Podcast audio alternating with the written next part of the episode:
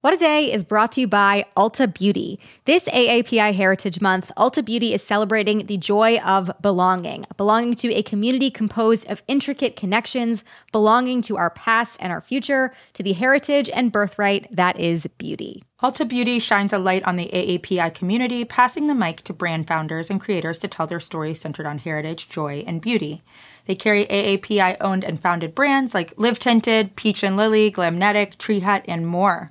Shop AAPI owned and founded brands at Ulta Beauty stores and Ulta.com.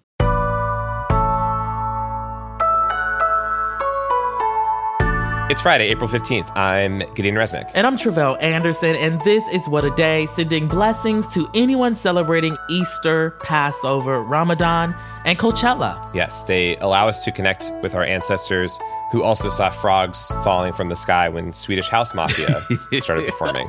But they loved it, though. I don't know if y'all's gonna love it this time.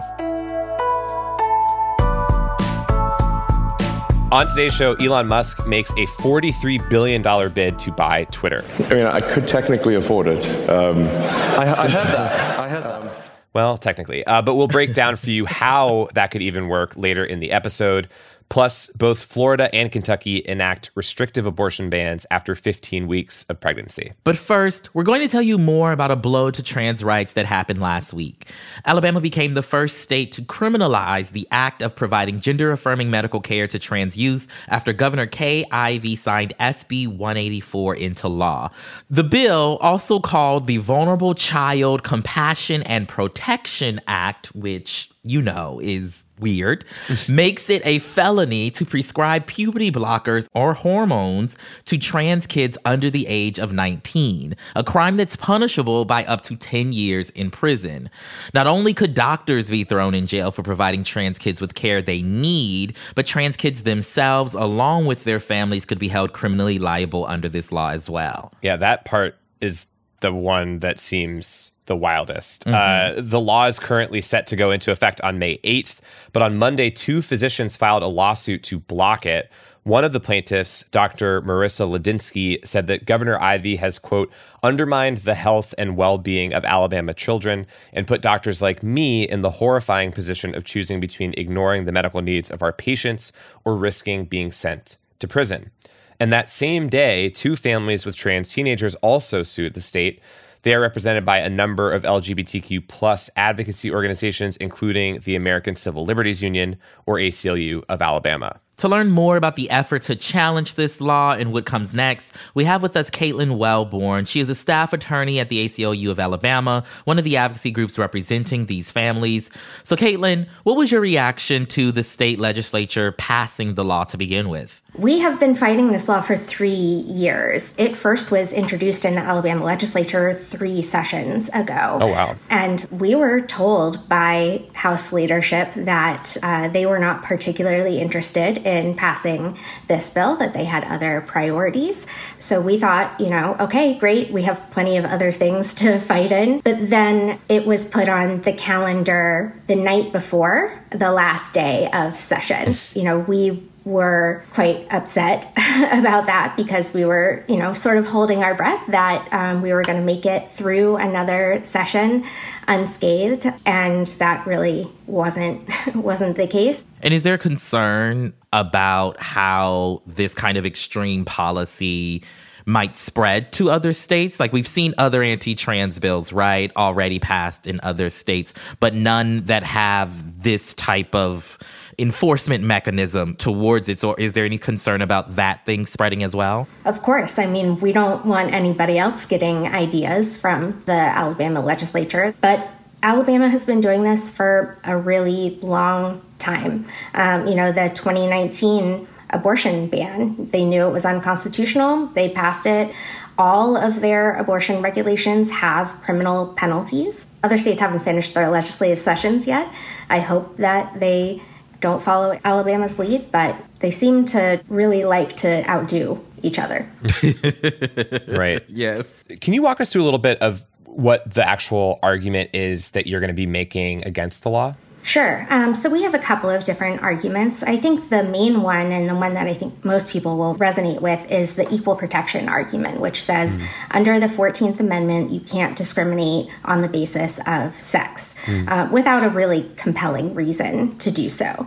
We know that discrimination on the basis of sex also means um, in terms of your gender identity. So here we are clearly discriminating based on children who are, you know, trans identifying, who don't fit the exact kind of gender stereotype that some people have, and that violates the Constitution. We also have several other arguments based on parental autonomy, for example, that as parents, they have a right to control, mm. you know, the medical decisions for their own family. Um, and taking that away violates an unenumerated constitutional right. But primarily, it's really the equal protection argument. And I think that that it just makes sense, right? Yeah, and I'm curious. We've been talking about states that are historically quite conservative in nature. Are, there any other kind of challenges that Alabama specifically presents in that regard that, you know, some of these other places that we've referenced,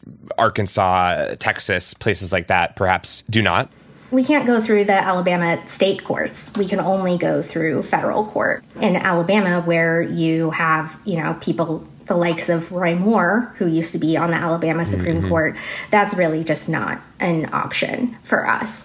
But I also think that Alabama is unique in that it's sort of this ground zero for anti trans activism and laws. Mm-hmm. And so this is something that the state has really been focused on for several years. It's not just joining the bandwagon like some other states. It's not just the legislature either, it is the governor and the you know regulatory system within the state of Alabama. We are challenging right now a rule that requires transgender people to undergo surgery, both top and bottom surgery, in order to change the sex designation on their driver's licenses. You know, it's one of only 3 or 4 states in the country that has a rule like that.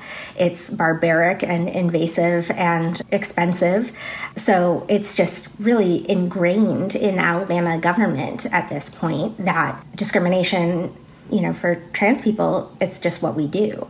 Yeah, so the suit has been filed now, and I feel like most times we hear about the moment that the suit gets filed, and then we hear about the result, but we don't really know what happens in that between time. So, can you walk us through what the process looks like after the filing of the suit?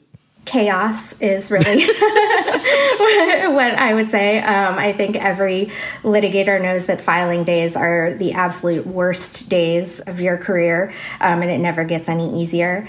So we filed for both a temporary restraining order and a preliminary injunction and that asks the court to enjoin the law on a preliminary basis without having to have a full trial. Mm-hmm. You just have to show that we are likely to win on the merits, that people will have harm that can't be fixed. In the meantime, it's not like money that you can just give back. They will have what's called irreparable harm and that the balance of the equities favors an injunction. So the government isn't going to be prejudiced too much, and it's in the public interest to put this law on hold until we can have a full trial on it because this law goes into effect on May 8th. So, you know, we need to do it now. And that is Caitlin Welborn, a staff attorney at the ACLU of Alabama. We'll link to the organization and others in our show notes who are working hard to protect the rights of trans people in Alabama. But that's the latest for now.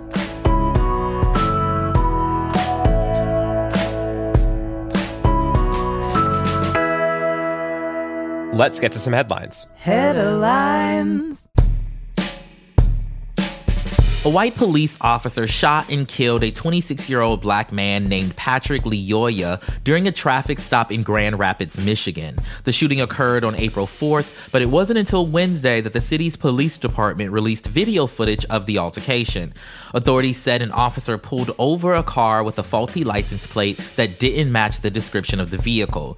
Lyoya got out of the driver's seat, and within a few minutes, a physical struggle began between them. Harrowing video shows Lyoya face down with the officer on top of him and trying to keep him down. And then the officer reached for their gun and shot Lyoya in the back of the head, which is super tragic. Michigan State Police are still investigating the incident, and Governor Gretchen Whitmer promised transparency.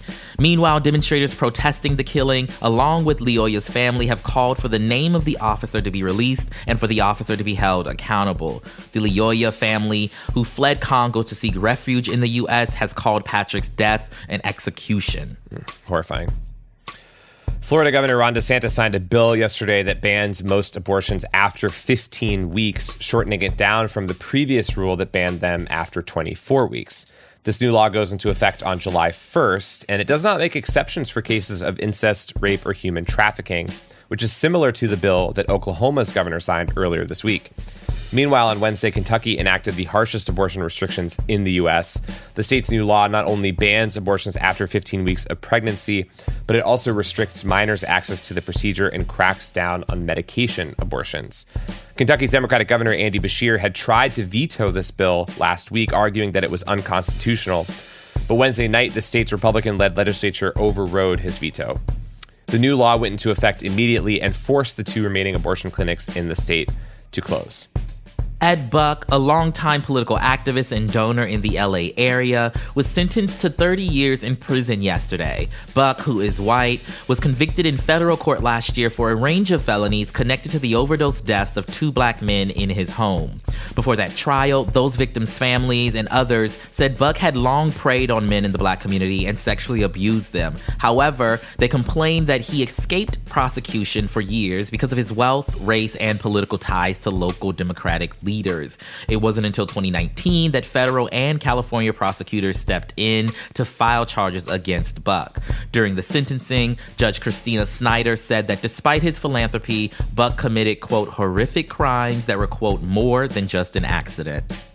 Turns out the asset class that only makes sense to people who live inside the computer, non fungible tokens, might not always hold their value. An NFT of Twitter founder Jack Dorsey's first tweet, which was bought for $2.9 million last year, is currently being auctioned off by its owner, and the top bid as of yesterday was just under $7,000. Yikes. The NFT is currently owned by Iranian crypto entrepreneur Sina Estavi. A little over a week ago, he announced he'd be selling it, tweeting that he assumed the proceeds would exceed $50 million. For the non scientists out there, $7,000 is actually quite a bit less than $50 million. But Estavi probably won't take the current highest offer, seeing as he has told Reuters, quote, I will not sell this NFT to anyone because I do not think everyone deserves this NFT. sure. Uh, the tweet, which Estavi has described as, quote, the Mona Lisa of the digital world, says the following just setting up my Twitter. Mm, it's beautiful. Um, if you're wondering what might be going on in one's life that would lead them to part with such a priceless item, Estavi was just released from prison in Iran where he was arrested for, quote, disrupting the economic system, and his crypto businesses crashed while he was serving time. NFT sales have been on a downward trend this overall year. On the largest NFT marketplace, there were $5 billion in sales in January, then $2.5 billion in sales in March. And by my math, that is less. I still don't understand this whole NFT thing, but I would hate to be Estavi having paid so much money and no one relatively seems to be interested in recouping you your funds. Well, but then you would also have the Mona Lisa of the digital world to talk about. and, you know, that's the upside here. Is it? Is it the upside? I don't know. I can't say for sure. It's not clicked for me, so I, I would say no for me. And those are the headlines. We'll be back after some ads to talk even more Twitter news. The journey for Elon Musk from being a super user to majority shareholder to staging a hostile takeover of the whole company. What a Day is brought to you by Bouqs. This Mother's Day, give mom her flowers. She absolutely deserves the best, and that's why you should send her farm fresh flowers from Bouqs. That's short for bouquets. Bouqs has modern designs and unique flowers you can't find anywhere else. And with 20% off, you can send some to mom, your wife, your auntie, even your granny, okay? Anyone who deserves flowers in your life Mm-hmm. It doesn't have to be holiday specific. You get flowers, you're getting flowers, everyone's getting flowers. Go to Bouqs.com and use promo code WAD for 25% off. That is B O U Q S dot com, promo code WAD, Bouqs, promo code WAD. What a Day is brought to you by Fast Growing Trees. Fast Growing Trees is the biggest online nursery in the US with more than 10,000 different kinds of plants and over 2 million happy customers. They have everything you could possibly want, like fruit trees, palm trees, evergreens, houseplants, and so much more. Plus, Fast Growing Trees makes it easy to order online, and your plants are shipped directly to your door in one to two days. And along with their 30 day Alive and Thrive guarantee, they offer free plant consultation forever. We love fast growing trees here. I keep telling you that the mini plants that I've gotten from these folks are yet hanging on. Um, and that's not because I have a green thumb, okay? This spring, Fast Growing Trees, they have the best deals online, up to half off on select plants and other deals. And listeners to our show get an additional 15% off their first purchase when using the code WAD at checkout. That's an additional 15% off at fastgrowingtrees.com using the code WAD at checkout. Fastgrowingtrees.com, code WAD. Offer is valid for a limited time. Terms and conditions may apply. This show is sponsored by BetterHelp. Therapy is a safe space to get things off your chest and to work through whatever's weighing you down. If you're thinking of starting therapy, give BetterHelp a try. It's entirely online and designed to be convenient, flexible, and suited to your schedule. Just fill out a brief questionnaire to get matched with a licensed therapist and switch therapists anytime for no additional charge therapy is great for you know you know that thing that just is like sitting on your shoulder you can't get over it and you just sometimes need somebody to talk through it with therapy can be helpful for that you all okay You got to get it off your chest, you know? And you can do that with BetterHelp. So visit betterhelp.com slash WAD today to get 10% off your first month. That's 10% off your first month at betterhelp, H-E-L-P dot com slash WAD. As we promised, we have one more story to get into. And Gideon, it's one that you've been following about Elon Musk and one of the places that Musk spends a lot of his time. Twitter. So, we mentioned earlier in the week that there was already a set of foolishness involving Musk and the platform where he went from being the largest individual shareholder to getting offered a seat on the board to eventually turning that down. And then yesterday, he said he's just going to buy it. Can you explain that? Sure, I'll, I'll give it a try. Um, here is the gist as we're speaking now. Um, yesterday, Musk made a $43 billion bid for Twitter, taking the company private with an offer for $54.20 a share. That is more than what a share is worth as we record, by the way.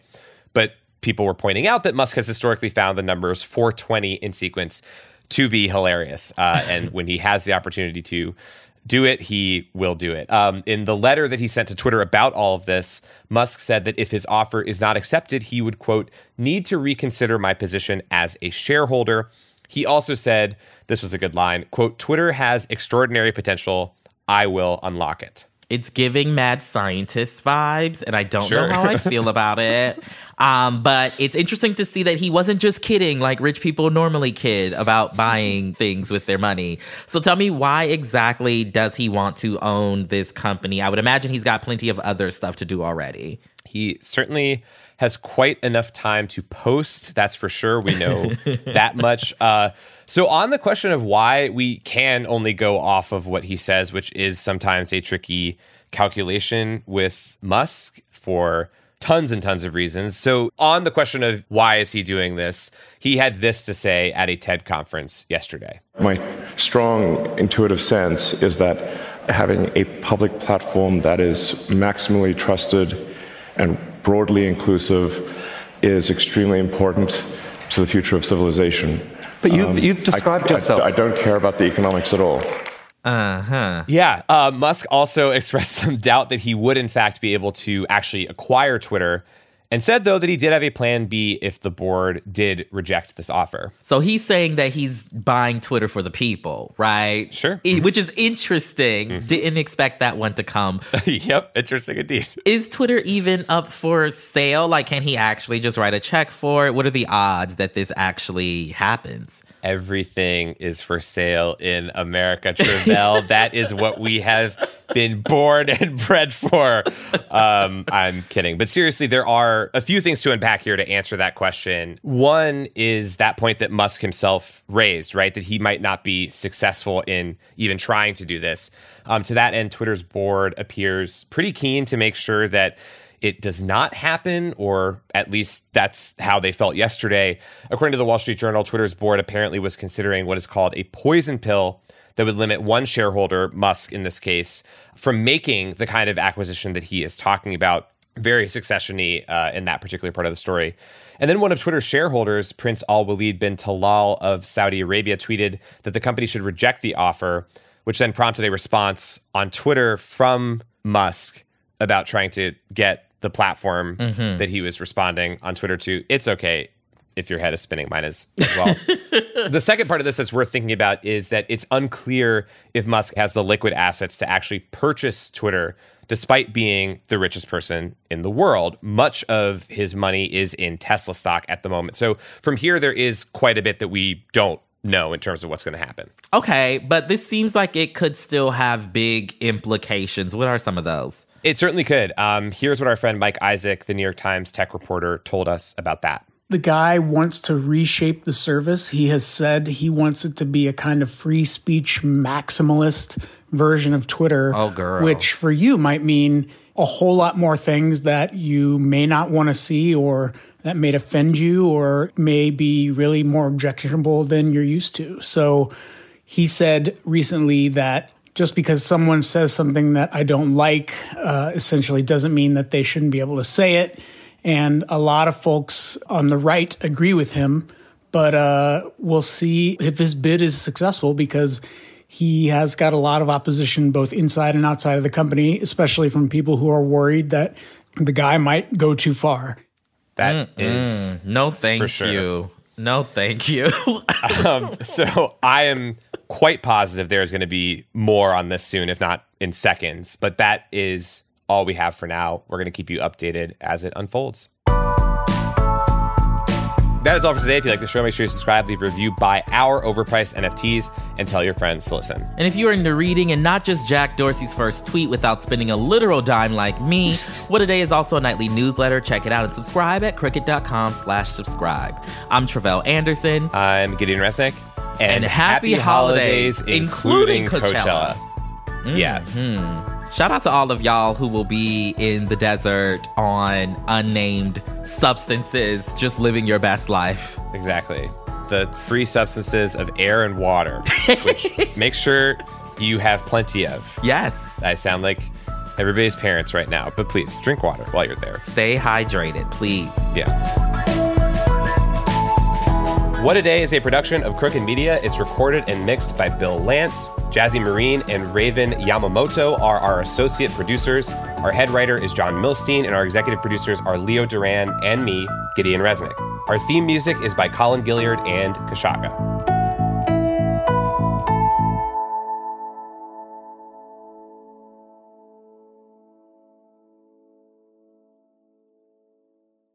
As a chef and a restaurant owner, I'm as meticulous about my cookware as I am about my ingredients. That's why I love Made in Cookware. Each pan they make isn't just designed to perform, it's crafted to last. As a mom, I love that I can trust Made in. It's made from the world's finest materials, so I can feel good about what I'm feeding my family. I'm Chef Brooke Williamson, and I use Made in Cookware.